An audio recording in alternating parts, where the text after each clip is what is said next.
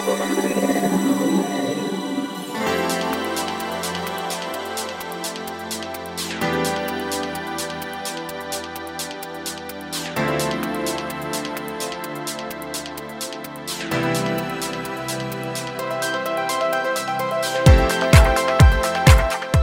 にちは、ゆきです。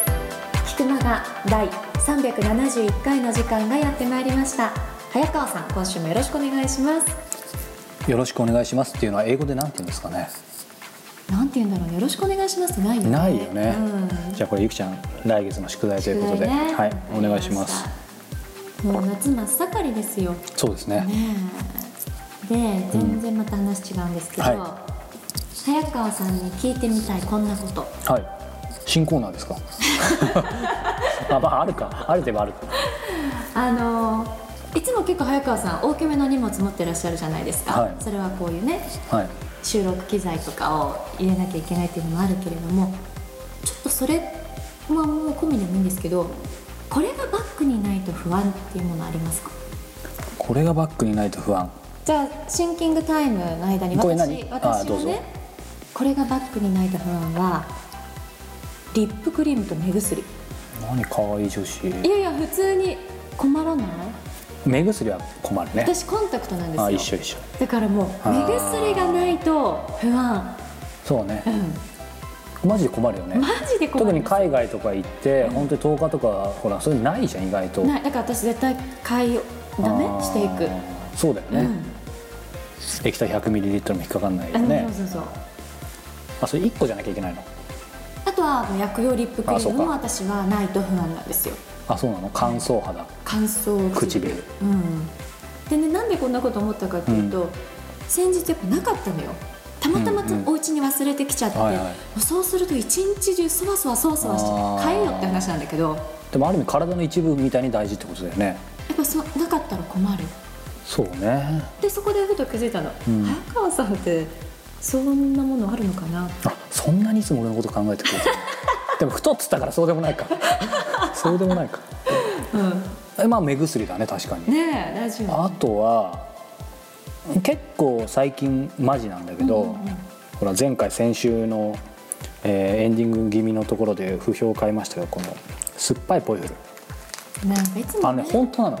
毎日ほぼ外に出る時はこうコンビニで必ずほらいろんな種類があるじゃん。ポイフル以外にもピュレグミとかさ。でそのポイポイ？ポイフルだよ。ポイポイって大丈夫？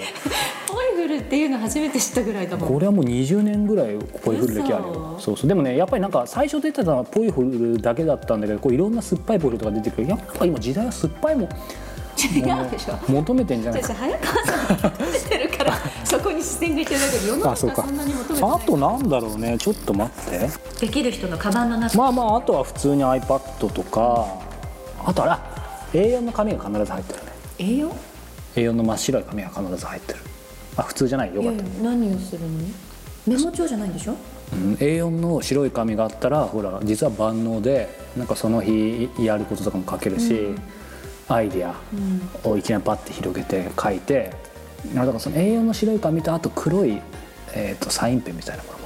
ってこれサインするわけじゃないんだけどなんか質感が好きでその白い紙いろいろアイデアを書きやすいからいろいろね実はメモ帳ほら以前こうプレゼントでもあげたりとかいろいろ使ってんだけど最終的には白い紙 A4 の紙が一番使いやすいなと思って。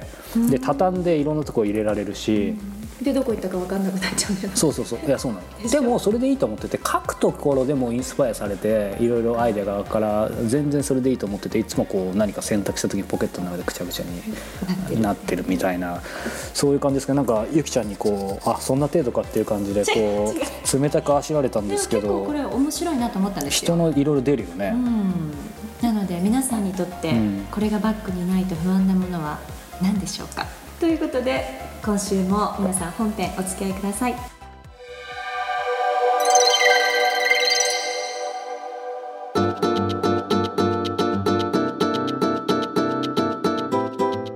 続いては今月の菊間のインタビューです。今月は鈴木聡さんにお話を伺ってまいりましたが、はい。今週で最終回になっています、本編、まあ、この1ヶ月通していかがでしたか？そうですね。こうね先々週先週か。先週も話したけどやっぱり本編もそうですけどその後にこう人生相談というかねね対談がまた始まったので、なんかいつまでもこの人とこう話していたいなみたいなやっぱりこう劇団主催してもうね30年やってらっしゃる方ですからそういう、まあまあ、まあある種の求心力カリスマ性ではあるんだけどいわゆる俺についてこいみたいな感じとはちょっと違ってこうなんか。心を開かせてくれるというか、まあ、そういう方かなと。で今ふと思ったのは彼が言ってたのがほら舞台っていうのはさ二度と同じ舞台はないしそうでそうそうそうだからまあ彼がこう過去の舞台の話してくれてんだけどしかも、まあ、結構多分どの方もそうなんだろうけどほら舞台をさ確かに DVD とかにするってあるのかもしれないけど彼はしてないらしいねだからその昔の話を聞いてインタビュアーとしては必ず「あそれ見ましたよ」ってちゃんとほらね。言いたいんだけど言えなくて今ちょっとそんなもどかしいこともあったんだけど、えー実はね前々からお話ししてるこれ聞いた方もすでにいるかもしれませんが特典音声で、あはい。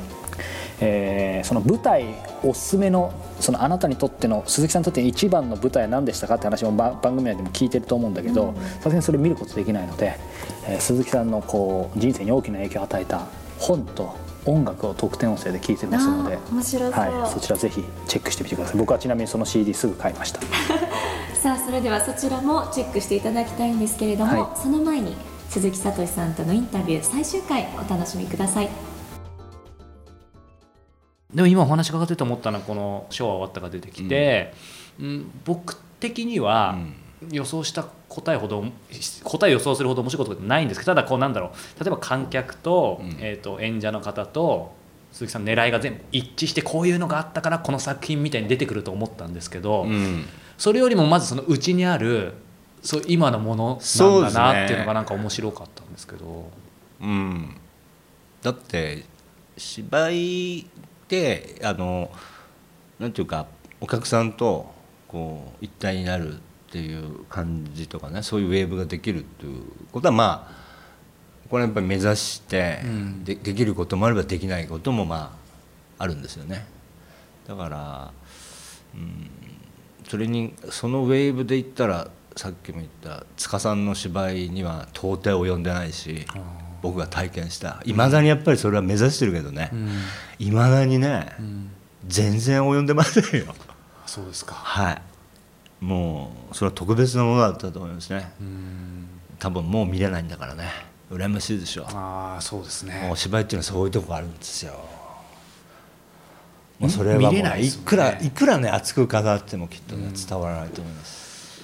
そう体験です。残ってないです。はい伝説だけが残ってます。本当にそうですよね、はい。普通は伝説でも DVD とかで見れちゃいますからね。でもねそうそうそう当時は多分ね撮ってもいないな。うんそれにね撮っても伝わらないんだよな芝居は。やっぱ違いますよねそれは。ラライブというか。でもそそういう意味では今のところでちょっとお聞きしたかったのが、うん、そうは言ってもそのその例えばお客さんと一体になるとか、うん。そういうものは、まあ、目指してはいるって当然おっしゃってたじゃないですか、その時に、うん、なんだろう。例えばうーん鈴木さんがここで笑わせたいとか、まあ、ここで泣かせたいとかなんだろうそういうものとお客さんのその実際のつまり鈴木さんの狙いイメージと実際のギャップだったりあとその演者さんが、まあ、それは本番始まる前の練習から稽古からだと思いますけどこう演じてほしいけどなかなかできないとかその辺をこう鈴木さんどう考えてるのかと例えばもうちょっと言うとそれも含めて不確実性というか本番でまあ、本番ないし稽古の時から例えばうーん役者さんが鈴木さんがこう伝えたものを自分なりにアレンジすればいいとかあとお客さんも思った通りに別に反応しなくても楽しんでくれたらいいとかその辺のなんかスタンスというかかっちり例えば自分でこう描いたものをこうできないとその脚本家演出家として嫌だとかその辺どういうこう心の動きがあるのかなうんっていうかと。自分の劇団でやる場合はあのもう俳優もスタッフも、うん。あの僕のあのものをよく分かってくれてるんで、えーっとすごく話は早いですよね。うん。であの課題をあのすごく早く共有できると思います。うん。あの要するに目指すものっていうか、はい。はい、それを共有できるので、うん。それがその日によってうまくいったいかないは、うんあでもその行かなかったよね。なぜ行かなかったんだろうっていう反省を共有できるんで、うんうんうん。そうそそで、まあ、それはそれでい。いんですよね、それであと僕が書いて、はい。あの他の演出家が演出をして、うん。あのおそらく僕のあのお作風とかあまり知らない俳優さんがこうやる場合ももちろんあるんですけども、そういう場合にちょっと僕と違ううんものになったとしても、うん。えっと、なんか若い頃はそうじゃないんだよなってこうイライラしてたけど今はあんまりしないですね。あそうなんですか？しないです。あの要するに逆にそのものものすごくそのもの自体が伝わらないのであれば、僕の書き方がダメなんだと思うんですよまずは。うん。僕の本があのやっぱり完成度が低いからすそうなってしまうんだっていうふうに思うのが一つと、それから要するに僕が思ってもないような、うん。やっぱりその解釈の仕方になった時に、それで僕が思ってもなかったような笑いが起こることもあるわけですよね。あやっぱりそうなんですね。はい、である意味その僕が演出しない時はその脚本はそのまあどう料理してもいいですよというスタンスでうん。渡せるようにしないといけないというふうには思いますね。でそれを僕は楽しめるようにうん。ありたいとは思ってます。深いですね。なんかななんて言うんだろうな。こう今ちょっと思ったのがそのラッパ屋でやるのか、まあ、また別でやるのかとかいろんなケースバイケースだと思うんですけど基本的にこう作る時えー作品を作る時っていうのは、まず自分の中でやっぱりつ伝えたいものありきなのか、うんまあ、両方なのかもしれないけど見る人が今こう時代の流れでこうだからお面白いかなみたいなそそういうありきなのかってその辺でどどうなんですか？いろんなことが一緒です。一緒、うん。で多分僕は最初にそのうんなんか演劇をやる踏ん切りがつかなかったことにも含まれると思うけど、あんまり言いたいことなんてない。言いたいことなんてない。ないなんか面白いことをはい。やろうとか、はいはい。なんかお客さんにすごい受けたいとか感動してもらいたいとかそういうのはすごいあるんだけど、じゃあなんかすごくこういうことが言いたいとかうん。はあんまりない。なかった。あでもそうかさっきの学生時代の話から聞いてるとそそうですよね、であ高校できたのもそうかもしれないね、はい。やっぱ課題がほらうん。向こうから与えられるまず。課題解決型の仕事だからね高校そうですよね。それでなんかな芝居そのラッパースタートとしたった時もなんかちょっとそういうとこもあったもん僕、うん。つまり役者がいるのは今これだけだと、はい。でみんなあんまりうまくない、ん。だけどもなんかこれで面白い芝居作んなきゃいけないっていうんで、やっぱりなんかじゃあだ彼にはどういう役がいいだろうと、はい。やっぱりなるべくその人の個性を生かすように、うん。こうなんか役を考えていって、はい。それでできる話を考えたっていうところも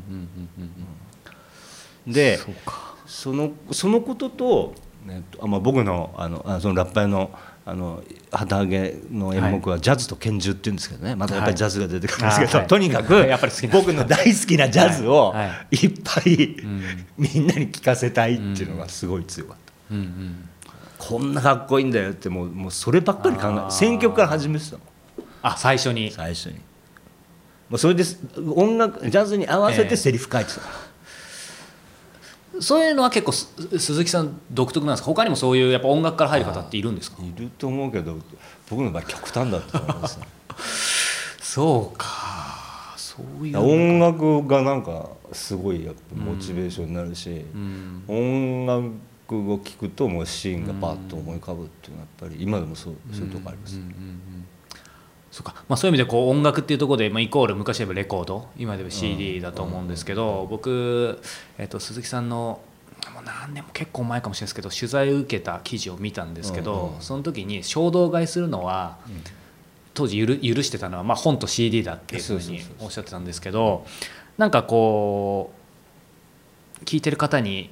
その中で、まあ、衝動買いじゃなくてもですけど作品っていう意味で、人の作品で自分がこう一番、まあ、もう大げさに言えば人生を変えられたような、まあ、作品もしくは音楽でもいいですけどそういうものってあげるとしたら本でもいいし何かありますかね？これは聞きたいね。人生を変えたもの、はい。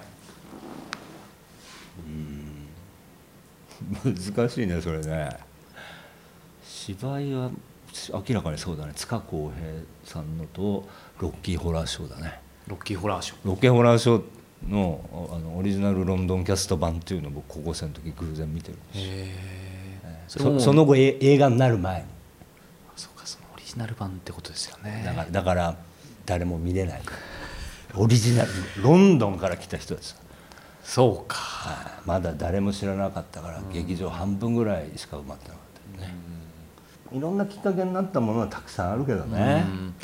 これがあったからこういう作品を書いたとかね興味を持ったとか、一冊なんだろうな。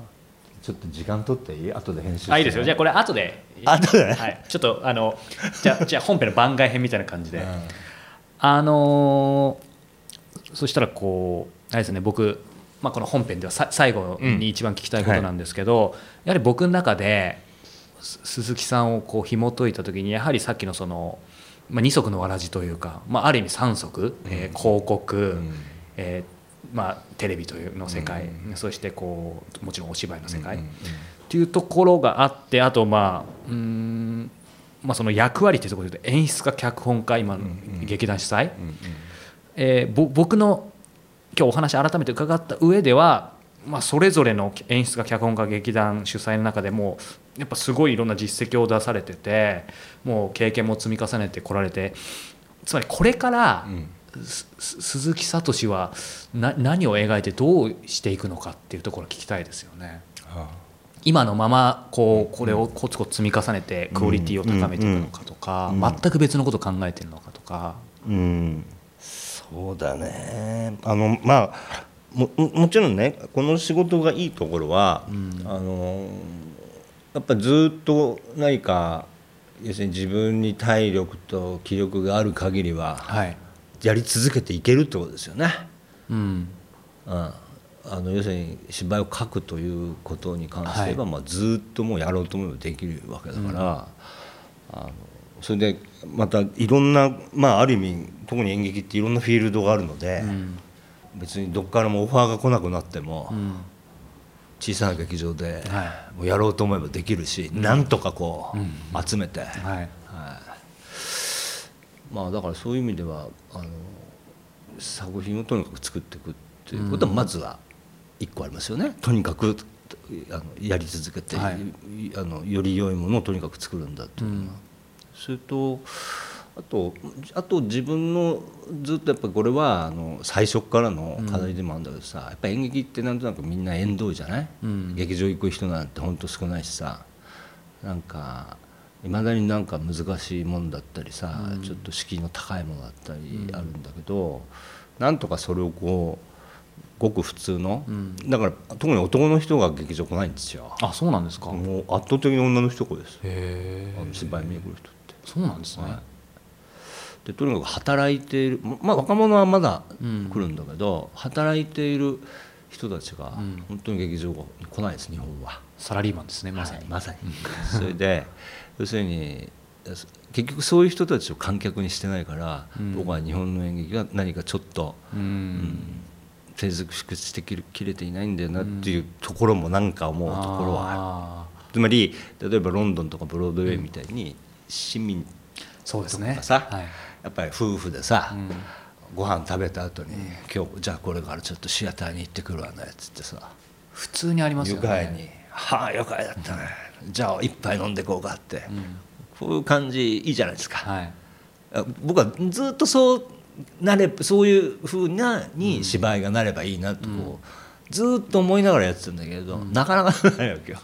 この30年やってても。そう。ラッパーはさ結構サラリーマンのお客さんいっぱい来てくれるんですよ、半分ぐらい男の人ごいすごいでしょ、は俺はもうちょっと自慢なの、い、うんうん。だけど他はあんまりならないし、うん。あのなんかやっぱりそういう風にしたいんですよね、そういうことをやりたいなと思ってて、でなんかそういうのってな何かムーブメントを作んないとできないのかなとは、まあ、最近また改めて思ってるけどね、なかなかこの作品がいくつかできただけでやっぱりそうならないしね。でもなんかその辺ってこうまさにこう当然劇団主催されてきただけじゃなくて、うん。今日の話のまさにテーマですけどこうね博報堂でもずっとやってきて、うん。で主催だけじゃなくて演出脚本ってつまりまあいろんなことをやってきてるからなんかやっぱり普通じゃない普通じゃないというかなんかその突破するようなアイディアとか降りてきそうですけどね。なんかできたらいいなとやっぱ思いますね。そういう、うん、あとやっぱり本当に日本語のものってさあの日本でしか通じないでしょ、でさ英語で脚本書ける人は本当羨ましいわけよ。落語とかも今いますよね落語家でも。えーでもさやっぱ英語で書けてたらさ、もうがぜんさ相手にする観客が増えるわけですわ、はいはいはいはい。ね、そうなったら芝居だけでもうん。劇作だけでもさ、うん。こうこうなんか商業として成立するみたいな、あー。ふうなこともあり得るわけですよね。そうですね。日本はなかなかならないですよ、うんやっぱり。何かそのそういうちょっとうん。その海外でもうん。何か通用できるもの、うん。何か翻訳されるようなものとかは、エンターテインメントでね。あの文学作品ではさね。割とそういうのあるけど、はい。芸術作品では、うん。エンターテインメントでそういうものができるといいんだよな、特にミュージカルでできたりするといいんだよなとかは最近思ってますけどね。なるほど。じゃあひょっとしたらいつかかもしれないということで、あの本当にすみません最最後なんですけど今のそのやっぱりうんその僕は二足のわらじとか履けなかったんですよ。こうこの仕事をやる前うん。にこの近くの会社に勤めてたんですけど、うん。結局できずに。できずに。まあまあでも今幸せなのでそれはそれでラッキーなんですけど、でもやっぱりこう僕の周りでも両方ちゃんとやって幸せな人もいっぱいいるので、うん。この時代ってこう、まあ、インターネットも含めていろんなチャンスってあると思うんですよね昔は絶対かなわなかった。そういう意味ではこうわらじは履けるチャンスがあるけど、うんでも幸せにわらじを履いてる人ってなかなか少ないと思ってて、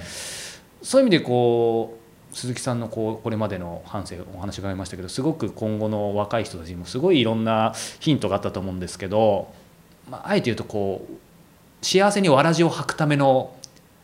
こうアドバイスっていうのはありますかね？両方全力でやることじゃないですかね。バランス取ろうなんて思わない、思わない、はい、もうもう僕は広告も好きだった。うんで博報堂って会社も好き好きだったんですよ、はい。できれば両方やりたかった。つまり体が2つあるならば、うん。両方ずっとやりたかったです、うん。ところがもう無理になった。だからでやっぱり会社を辞めたのはもう無理、もあうどこれどっちか辞めないと両方ダメになるぞってすごいそういう恐怖を感じたからなんですよ。じゃあ体文字通り2つあれば今も続けて。今も続けてで実際そのあの契約みたいなことをして高校の仕事は続けさせてもらってますけども、うん。でできれば両方やりたかったですね。で多分そのやっぱり本当はさ全力でやるのがいいと思うよ、何かに。そうね。つまり何事もやっぱり大変だから、うん。そんなになんていうの片手間じゃできないですよ、何でも、うん。うん。だからある意味やることは全部、あのあだからなんとなく今あとさ仕事という自分の関係なんかも今また考え方変わってると思うんだけど僕なんかやっぱりいい今時の人と比べると多分古いと思うんだよね。何か昭和な感おおそらく仕事感なんだけどさやっぱりなんか生き方みたいなこととか、はやっぱり人生みたいなこととすごくオーバーラップするもので、仕事ってものは。えちょっと仕事イコール私っていうともう本当にね本当古臭い昭和の親父みたいな感じですけど、やっぱりどうもそういうなんかちょっとそういうところがあるように思うしなんかそういう考え方が好きだったりもするんだよね、古臭いけどね。そういうことから言うとぼ僕はたまたまつまりそうしようと思って二足のわらじになったわけじゃなくて、本当にこうなんかそういうふうになってったんですよ。でしなんかしょうがなくて二足のわらじやってたんだけど、はいとにかくまあ両方とも好きだったから両方とも全力でやって、はい。それがついに力尽きて やめるとすればやっぱりね博報堂はほら優秀な人いっぱいいるから代わりが。うん。劇団は僕しかいないからと思ってうん。会社を辞めたってそういうのをね本当にねかっこ悪いですよいやいやいや。事情ですね でも逆に言うとできるとこまではやできるとこまでは。ねだからできるとこまでは二足のわらじで、その代わり両方全力でやややるといいんじゃないですか？だからこうよく選択と収集って言葉もありますけど、まあ、別に2つ3つ本当にやりたいことがあるんだったらそれをややればいいっていうことですよね。寝なきゃいいんだか 久しぶりに聞きましたね。確かに。らうん。ということで今日は本当に熱く、えー楽しい話を聞かせていただきました。今日は、えー劇団ラッパ屋主催で演出家脚本家の、えー鈴木聡さんにお話を伺いました。鈴木さんどうもありがとうございました。どうもありがとうございました。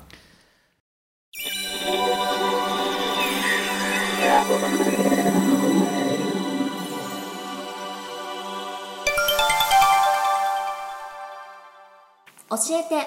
早川さん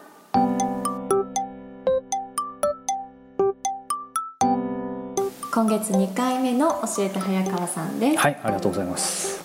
今週は男性の方からいただいてますよ、はい。ポッドキャストネーム俊二さんからです。別の番組で恐縮ですが先日大阪の公開収録で早川さんとちょっとだけエレベーターの中でお話ができました。あ大変嬉しかったとともに前に進む勇気をいただきました。いつかはゆっくりとお話ができることを夢見ている中年男性です。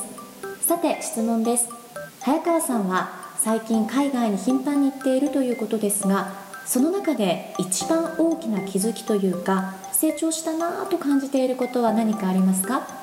海外に頻繁に行くことで自身の器が大きくなったということはあると思いますが具体的に今までなかった視点が身についたということがございましたら教えてください、また私を含む一般リスナーはそれほど頻繁に海外に行けるということはないかと思いますが自分を成長させるいい方法があれば教えてください、あのーありがとうございます、はい。これね改めて反省してます。ね何？急に。これこの方は何度も声かけていただいて僕今思い出したんですけど、えあのこの後番組の最後のコーナーで毎週最近言ってるじゃないですか、うん。あのコスモポリタンで何が学べるのか、ええ。どういうことを僕は学んだのか、うんうんすんごいもどかしくて改めてこうその音声をやっぱりやってよかったなと思ってつまり、はい。えーとまあ、それ今から話しますけど、まさにこれを僕はコスモポリタンでずっとやってきてるし、うん。えーそれを伝えたいというふうに思ってます。で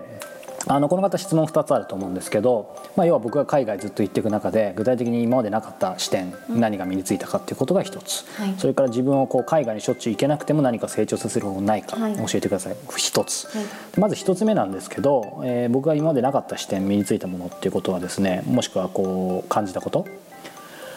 これコスモポリタン皆さんですけど僕が、えー少なくとも会ってきた、えー20人以上もっとかの方たちはですねいい意味でこう地に足がついていない。うん。これ一瞬ハテナだよね、はいうん地に足がついてないのよ、うんうん。つまり俺は絶対ここでもうやってくんだとかそういう悲壮感だったりあと例えばまあどこでもいいんだけどうーんじゃあロンドン。ロンドンに来たからもうずっとここなんだっていう感覚がない。あつまりえっ、とほら先月か先月のコスモポリタンで紹介した、えー、と台湾の小説家の木下さんもそうだけど、彼も自分の小説のタイトル「タンポポの綿毛」っていうね台湾名ちょっと違うと思うけどそこで言ってたけど結局さ今は縁があってその国にいるけど、まあ、時代もこう変わっていくわけで何かのタイミングでまた変わるかもしれないっていう、そういうものを皆さん直接言語化しなくても常にそういう姿勢があるのよ。だからこう常にフラットでいられるし何かチャンスが来た時にその国その環境に肯定せずに次へ飛べるみたいな。でもそういう状態でいるから結局自分の気に入った例えばロンドンのロンドンに結果的にはでもずっといられるみたいな、ね。うん。だからいい意味で地に足がついていないっていうことをすごく感じつつありがたいことにこう僕自体もやっぱりこのコスモポリタンをやり続けてることで今も2年過ぎたけどやっぱりインスパイアされてん。海外に住んではいないけど、まあ、この間ちょっとだけロンドンに住んでたけどやっぱりねこの地に足がつかない感が分かってきて。あのね、自分が今どこにいるかって感覚が全くなくなってきたね。だからほら今俺日本にいるんだとか俺今オーストラリアにいるんだってなくなってきてでやっぱり大げさじゃなくて海外に行くのも山手線に乗るのも一緒。むしろ面倒くさい可能性すらあると。僕が今住んでる、えー自宅なら某所はちょっとアクセスが悪いところなので、ねあのー、3回ぐらい乗り換えなきゃこの東京某スタジオまで来れないんですけど考え方によってはこう海外行くのってさ例えば前も言ったけどイビサとかって遠確かに遠いけど、ね。羽田からさこうどっかどこでもいいや。羽田からパリ出てるのか分かんないけど行ってそっからワンクッションで1回乗り換えできるから、まあ、それはお前違うだろって思うかもしんないけどでもある意味楽なわけよ。慣れ慣れだから。そううんね1回でいいわけだから。だからそういうことをずっと繰り返してるとさ、なんかもうほらむしろこの間のオーストラリアのバイロンベイもユビさんも乗り換え1回で楽だから、なんかね感覚がなくなってくる。だから今自分は日本に住んでるっていうこう地に足ついてるのは全くなくて、まあ、逆に地に足もついてるって言ったら地球に地に足がついてるなっていう感覚に変わった。だから多分結局時代や関係に左右されないコスモポリタンの人たちって直接まあ聞いた方も何人かいるけどみんな同じ感覚だって言ってたしそう思う。だから、うん、まあそれが一つ。でこの方ね要は、えー、と僕と違って一般のリスナーはそれほどひ頻繁に海外に行けることはないと思いますがどうしたらいいですかって話なんだけど、これさ今の話を言うとじゃあ海外に出ないとほらみんな僕らは変われないのかってことだよね。そうね。そうすると変われませんじゃそれで終わりじゃん、それじゃあやっぱり違うと思うので僕は自身が実際こうこのコスモポリタンでヨーロッパアメリカアジアオセアニア世界中行っていてやっぱり感じたことがあのゆきちゃんにも以前話したと思うけどさ彼らとてもともと今のそういうなんだろうその国その地域で自分のやりたいことをやるライフスタイルとマインドを持ってたわけじゃないわけよ。むしろひょっとしたらこれ聞いてる方よりも厳しい環境の中でお金時間能力、まあ、人脈全部不足する中で、えー飛び込んでいった、でただ飛び込むことで既成概念を打ち破られる経験を、まあ、していったと思うのね。だから逆に言うとほら海外に行っても既成概念に凝り固まったままの人もいるし日本に住んでいてもほら海外出たことそんなないっつってもやっぱり考え方グローバルな人たちもいるじゃん自由に生きてる人たちも。じゃあどうしたらいいのかっていうことなんだけど僕は思うのはその効果的なのはやっぱりもともと普通の人っていうところがポイントだと思うよ。ほらこれ聞いてる方もそうだけど、ほら例えばすごい海外で活躍してる人見てさなんかその人が何か言ってもこの人どうせもともとすごいんだろうみたいな。うね。うんまあでも基本的に俺俺的には本当にもともと普通の人なんてもともとすごい人なんていないと思うんだけど、ただそうは言ってもともとは普通の人でありながらそういう経験をしていく中でさっき言ったそう時代や環境に左右されない生き方を確立したいわゆる僕が定義するところのそういうコスモポリタンっていう人たちに実際触れ続けることそれもたくさん、っていうのがすごく大事なんじゃないかなと思っていてでじゃあその方法はそんなに難しくなくてすぐにこの人って思いつかなくても今日これ聞いた方がそういうアンテナを張り巡らせていればやっぱり人間って見つけられると思うのね。でそれっていうのはほらテレビや雑誌で見つけた人かもしれないし、まあ、友人の友人でそういう人がいるかもしれないと。で今便利な時代だからほらやっぱ直接会える可能性もあるわけじゃん。で手の届かなそうな人だったら例えば本読むでもいいしさ、でやっぱり大切なのはとにかく誰に触れるか触れ続けるか、でゆきちゃんにも前何回も言ってるけどこうほら時和荘っていうさ、はい。手塚治虫とか赤塚不二夫さんとか有名なこう漫画家がみんな同時期に輩出したっていうさそういうアパートがあったけどさこれってまさに環境が人を作るっていうことだよね。で、まあ、そういう意味で、えー前置き長くなったけど、まあ、もちろん一つの方法として自分で探していけばいいと思うんだけどそういうそれほど頻繁に海外に行けない人のために、まあ、僕自身がかつてそうだったこともあってこの「コスモポリタン」っていう月刊オーディオマガジンをずっとやっていく。だからもちろん無料ではないけどやっぱりほら海外に直直接話聞くって渡航費とかも含めてさ毎月そんなこと言ってたらさちょっとまあ P が入るぐらいの僕も年間お金かけてますけどだからやっぱりそれをこのはあのオーディオマガジンでそのハードルを乗り越えてもらうためにしかも皆さんこれ聞いてるんで音声のメリットってわかると思うんだけど、まあ、僕はずっと、えー続けてます。なので、まあ、とにかく大事なのはこう継続的に、えー触れてもらう。そのために、まあ、コスモポリタンを使ってもらえると嬉しいなというふうに、うん、